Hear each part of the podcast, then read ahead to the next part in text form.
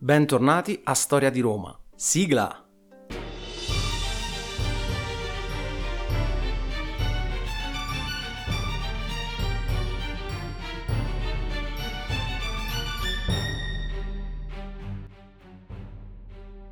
Prima di cominciare vi invito a seguire la pagina Instagram di questo progetto dal nome podcast Storia di Roma. Vi invito inoltre a supportarmi per potermi aiutare a proseguire questo podcast che senza un vostro aiuto potrebbe terminare date le numerose spese per la creazione degli episodi e per l'acquisto dei libri. Potete darmi una mano andando su Patreon all'indirizzo www.patreon.com slash storia di Roma.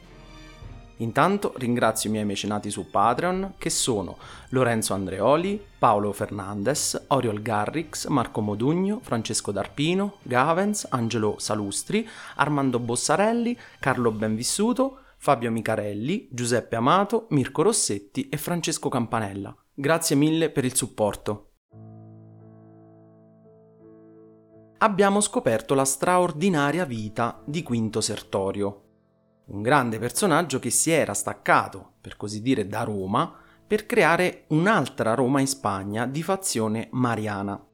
Viene ucciso a tradimento in un banchetto nel 72 a.C. e Silla questa morte non la vedrà mai, perché proprio il dittatore e restauratore della Repubblica romana morirà nel frattempo nel 78 a.C., a 60 anni, sei anni prima dunque della morte di Sertorio. Visto che nello scorso episodio abbiamo fatto uno zoom su Sertorio, vediamo invece gli ultimi anni della vita di Silla, che coincidono proprio con la vicenda dell'ultimo imperterrito mariano rimasto in vita.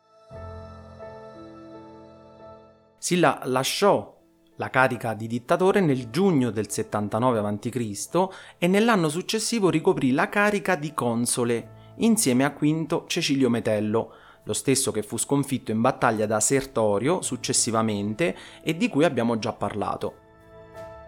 Una volta terminata la carica di console, nell'anno successivo si tennero le nuove elezioni consolari e nonostante Silla non si candidò, ottenne la maggior parte dei voti. Nonostante questo, Silla rimase coerente con quanto aveva deciso e infatti rifiutò la carica e si ritirò a vita privata come un normale cittadino. Aveva un'enorme villa in campagna, non lontano da Cuma precisamente, dove trascorse la maggior parte dei momenti degli ultimi due anni di vita. Più volte però tornava a Roma e questo anche perché era dedito a doveri civili e per gli impegni presi in precedenza, come ad esempio la ricostruzione del Campidoglio, a cui lui teneva tantissimo, ma anche perché era un amante del teatro e di molte altre cose che la città di Roma offriva era rimasto particolarmente attento alla politica romana, tanto che pensate nel 78 venne nominato console Marco Emilio Lepido, da non confondere con l'omonimo secondo triumviro che ci sarà più avanti, e questa cosa non piacque a Silla, tanto che convocò personalmente Pompeo per rimproverarlo. Perché? Perché Pompeo aveva aiutato Emilio Lepido alla candidatura e appunto questo aiuto di Pompeo gli aveva dato eh, una sicurezza per quanto riguarda appunto la carica di questo personaggio. Quest'ultimo infatti non era un politico con idee vicine a quelle degli ottimati e questo Silla l'aveva capito, quindi rimproverò eh, in maniera molto molto accesa il suo, chiamiamolo, ora ex pupillo Pompeo. Silla nei soggiorni in campagna si dedicava anche alla stesura delle sue memorie e dedicava molto tempo alla sua giovane moglie Valeria. Si spense una mattina dell'anno 78 a.C. Il giorno precedente chiamò un magistrato della città di Pozzuoli dove chiese di contribuire per le spese del Campidoglio.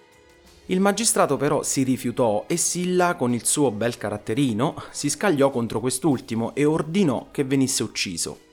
Nella rabbia e collera che gli presero, a Silla iniziò a uscire del sangue dalla bocca. La mattina successiva ebbe una nuova emorragia che lo portò alla morte, come abbiamo detto aveva 60 anni.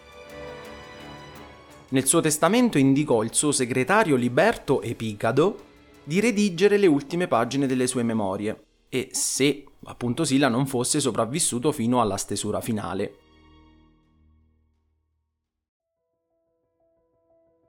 La notizia della sua morte subito fece il giro di tutta Italia e su tutti i territori romani ad una velocità pazzesca.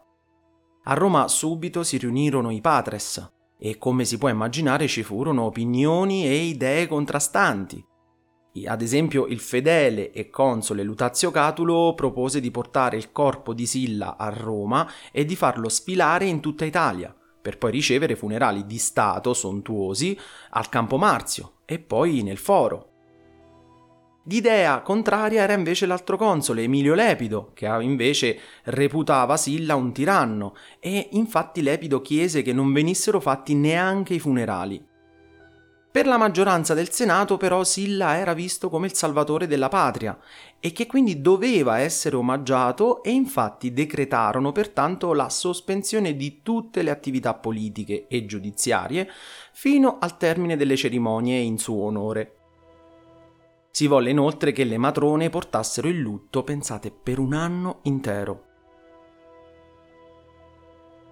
Il corpo di Silla così attraversò gran parte della penisola italica, scortato da dei cavalieri, con una bara che aveva delle maniglie d'oro con sopra sdraiato un manichino con la maschera funeraria del dittatore. Seguivano il corteo chiunque volesse omaggiarlo e anche parte di suonatori. Una volta a Roma il corpo fu seguito da una folla pensate di circa 100.000 persone. La cerimonia fu grandiosa. Vi parteciparono tutti i politici più importanti e le più importanti famiglie, Cecili Metelli, Catuli, Valeri, Pompei, eccetera, e Lutazio Catulo pronunciò l'elogio funebre, la laudazio. Dopo aver reciso un dito al cadavere, questa perché una parte del corpo doveva essere inumata, si procedette alla cremazione, allo spegnimento del rogo le ossa vennero raccolte e portate via. Nel testamento letto successivamente, Silla salutava tutti gli amici più stretti, a cominciare da Lucio Licinio Locullo, al quale addirittura affidava anche la tutela dei propri figli. Unica nota curiosa fu che non ringraziò o salutò il suo, come abbiamo detto, ex pupillo Pompeo. E questo perché perché non gli perdonò l'appoggio politico che aveva dato ad un uomo, secondo Silla, molto pericoloso come appunto Emilio Lepido. Dettò Silla in persona la frase che voleva fosse incisa nel suo epitaffio. Nessuno fece mai più bene di lui ai suoi amici, nessuno più male di lui ai suoi nemici. A questo punto aprirei una parentesi per parlare e riflettere con voi su questo straordinario personaggio così controverso. Il mito di Silla non è sopravvissuto fino ai nostri tempi, o meglio ora è visto ancora come un tiranno assetato di sangue e brutale, un po' come la figura di Annibale, che negli anni pian piano divenne anche lui visto e descritto come un folle e sanguinario comandante.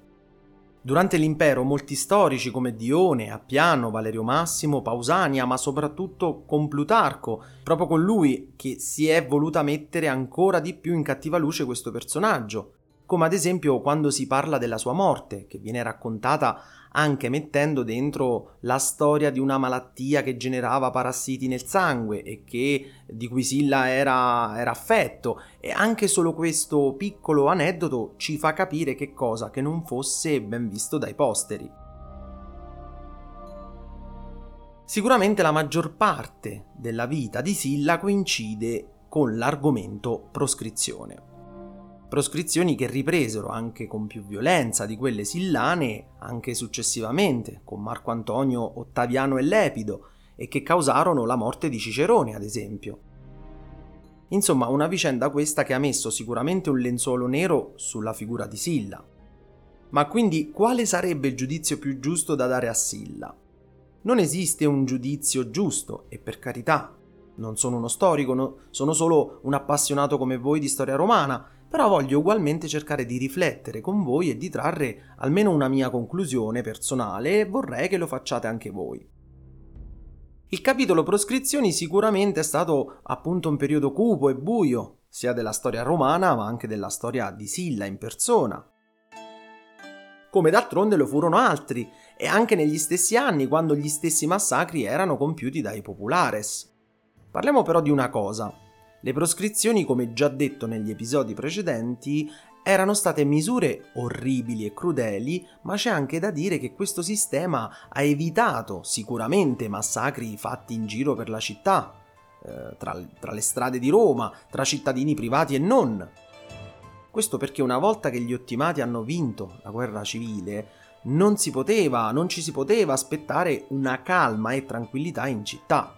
Tutti volevano vendicarsi, o vendicare un suo amico o familiare, e probabilmente il fatto di avere delle liste di proscrizione ha potuto far sì che tutta Roma non divenisse realmente un bagno di sangue. Attenzione, non giustifico assolutamente queste misure, ma al contempo cerco di immaginare cosa sarebbe successo senza di esse. Cerco di immaginare i, il tempo in cui venivano adottate, tempi totalmente diversi da quelli di oggi e probabilmente quindi penso che sarebbe stato ancora di più un bagno di sangue senza le liste di proscrizioni. Di questo infatti ne parla Sant'Agostino, ma anche Sallustio, e proprio da loro ho letto questo tipo di pensiero e penso di condividerlo, anche se rimane indubbiamente un lato negativo della sua storia. Cos'altro possiamo dire? Possiamo dire che è stato un personaggio dalla grandezza enorme, sia come politico ma anche e forse soprattutto come comandante, uno dei più grandi generali che la storia di Roma abbia avuto. L'uso per primo della riserva tattica, di cui avevamo già parlato, le vittorie su Mitridate, Cheronea, l'assedio d'Atene, Giugurta, la vittoria sui Mariani, eccetera, eccetera. Sul piano politico anche il restauro delle province d'Asia, sia fiscalmente che in tutti gli altri settori, dimostrano che cosa che può essere paragonabile anche al grandissimo Augusto. Per altri aspetti politici invece eh, potrebbe essere visto molto incoerente. Era lui stesso che varcò il Pomerio con un esercito, ma che subito dopo, andato al potere, allarga il limite sacro e obbliga a non avere legioni armate in Italia. Altro esempio di, chiamiamola, incoerenza è quando toglie quasi del tutto potere ai tribuni della plebe, e subito dopo riesce però lui stesso nella più grande ridistribuzione delle terre mai accaduta prima di lui a Roma. Un lavoro che oggi diremmo degno di un tribuno graccano. Fu, anche se può sembrare il contrario, ecco che torna la complessità di questo personaggio, come vedete, fu un convinto amante dello Stato romano, della sua democraticità, rispettava, anche se fu costretto per così dire a tradire le istituzioni eh, di Roma, però persuadire per una nobile causa, per riportare l'ordine a Roma e che solo così avrebbe potuto ridare potere alla Repubblica, che ormai si era persa. Se fosse stato solo un tiranno brutale e sanguinoso non avrebbe lasciato la carica di dittatore, ma avrebbe continuato eppure decise di lasciare quella carica dopo che ebbe visto che la situazione politica a Roma era stata, diciamo, sistemata. Rifiutò la carica di console nonostante venne votato dalla maggior parte dei romani e in questo quindi fu più che coerente. Capite quanto sia complesso ma allo stesso tempo affascinante il personaggio di Silla? dittatore ma che aprì il Senato agli Equites, ad un numero maggiore di senatori, combatté sperperi abusi e quant'altro. Da una parte ammirava e voleva che il Senato prendesse in mano Roma, e dall'altro però sapeva che la plebe era divenuta uno strumento troppo potente e che poteva rovesciare il tutto, e infatti aveva, come detto, limitato il potere dei tribuni della plebe, che vedeva come una grande minaccia, guarda Gracco, Saturnino, Sulpicio. Per ripristinare la Repubblica doveva staccare due nodi fondamentali che erano venuti al pettine e che Silla capì intelligentemente. Occorreva staccare i soldati dai loro generali e staccare la plebe dai tribuni, e questo provò a farlo. Sul distaccamento dei soldati però non riuscì fino in fondo, cosa che invece riuscì in parte ad Augusto successivamente, ad esempio. E questo perché? Perché vedremo che il suo fare non limitò in nessun modo di non creare quella dipendenza che ormai si era creata addirittura da Scipione e anche Silla stesso ne approfittò proprio di questo nodo, di, di, questa unione tra soldati e generale, ne approfittò Silla stesso. Questo però è un discorso lungo e per ora non serve allungarci. Intende staccare la dipendenza tra comandante ed esercito, ma allo stesso tempo fu proprio lui a servirsi di tale legame. Capite che qualcosa non torna? Il progetto politico di Silla ebbe poi uno sviluppo del tutto diverso da come Silla stesso si aspettava. Aveva unito gli italici a Roma nel migliore dei modi, per appunto evitare ulteriori guerre civili e per rendere la Repubblica un apparato in equilibrio e pace. Si era imposto di rifondare la Repubblica, ma in realtà ne fu l'ultimo esponente.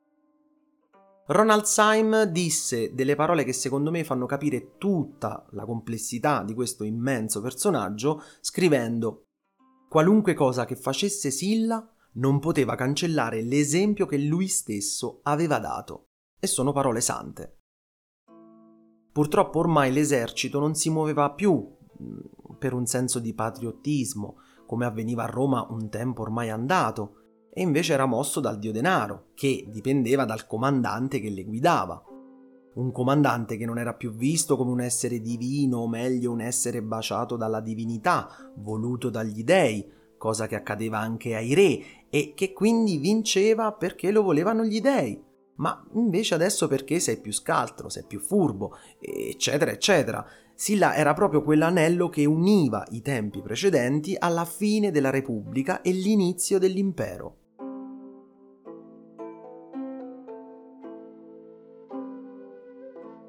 Se invece parliamo degli aspetti politici, degli errori politici, possiamo dire che um, tra i suoi errori c'è anche quello di aver aumentato il numero dei questori, quasi raddoppiato, mentre i pretori erano solo due, come i consoli, e questo che cosa creò? Creò solamente altre figure politiche che volevano il potere e che invece sempre più persone, per via del numero di questi questori, vedeva svanire. Tutto ciò che cosa significava? Significava corruzione e violenza. Inoltre un altro errore quale fu quello di allontanare il potere militare da Roma, al di fuori addirittura dell'Italia. Cosa accadde così negli anni? Accadde che il potere militare si iniziava ovviamente a crearsi al di fuori della penisola italica ed essendo al di fuori non poteva essere controllata dal Senato, Con Silla dunque si possono dire moltissime cose. Alcuni lati sono stati decisamente bui e tetri, vedi le proscrizioni e i massacri dei Sanniti, per altri invece un uomo che indubbiamente amava Roma quasi più di se stesso. Nonostante tutte le cose di cui abbiamo parlato in questo episodio, possiamo però sicuramente dire con certezza che con Silla, che lo amiate o meno, con Silla la Repubblica ebbe l'ultima possibilità di sopravvivere e Silla fu l'unico uomo capace di renderla in quel periodo ancora grande. Io vi ringrazio per l'ascolto, se il podcast vi interessa vi invito a cliccare sul segui che troverete di fianco al nome del podcast. Per domande, consigli o suggerimenti potete scrivermi a storiadiroma.podcast.gmail.com Io vi ringrazio e al prossimo episodio.